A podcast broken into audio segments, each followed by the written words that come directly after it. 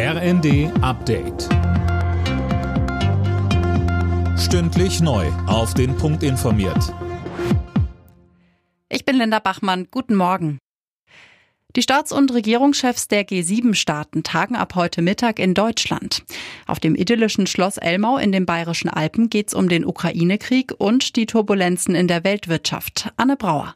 Ja, und deshalb sind nicht nur die Staats- und Regierungschefs von Deutschland, Frankreich, Großbritannien, Italien, Japan, Kanada und den USA dabei.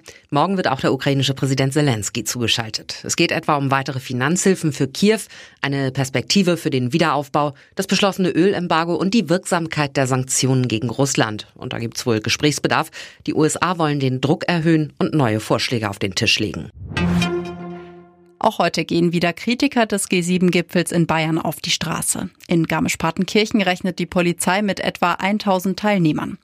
Rund 4000 hatten sich gestern bereits einer Demo in München angeschlossen, deutlich weniger als erwartet.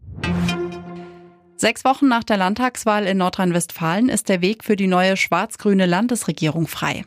Auf Landesparteitagen in Bonn und Bielefeld haben CDU und Grüne dem ausgehandelten Koalitionsvertrag zugestimmt. Mehr von Nanju Kuhlmann. Der Landesverband der CDU hat mit gut 99 Prozent für den Koalitionsvertrag gestimmt. Bei den Grünen gab es nach einer fünf Stunden langen Debatte 85 Prozent Zustimmung. Für die CDU sieht der Vertrag sieben Ministerien vor, für die Grünen vier.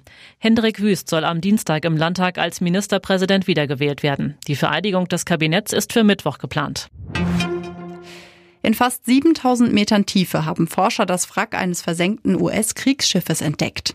Der Zerstörer der US-Marine war 1944 in einer Seeschlacht mit der japanischen Marine vor der philippinischen Küste gesunken. Es ist das am tiefsten liegende Wrack, das jemals aufgespürt wurde.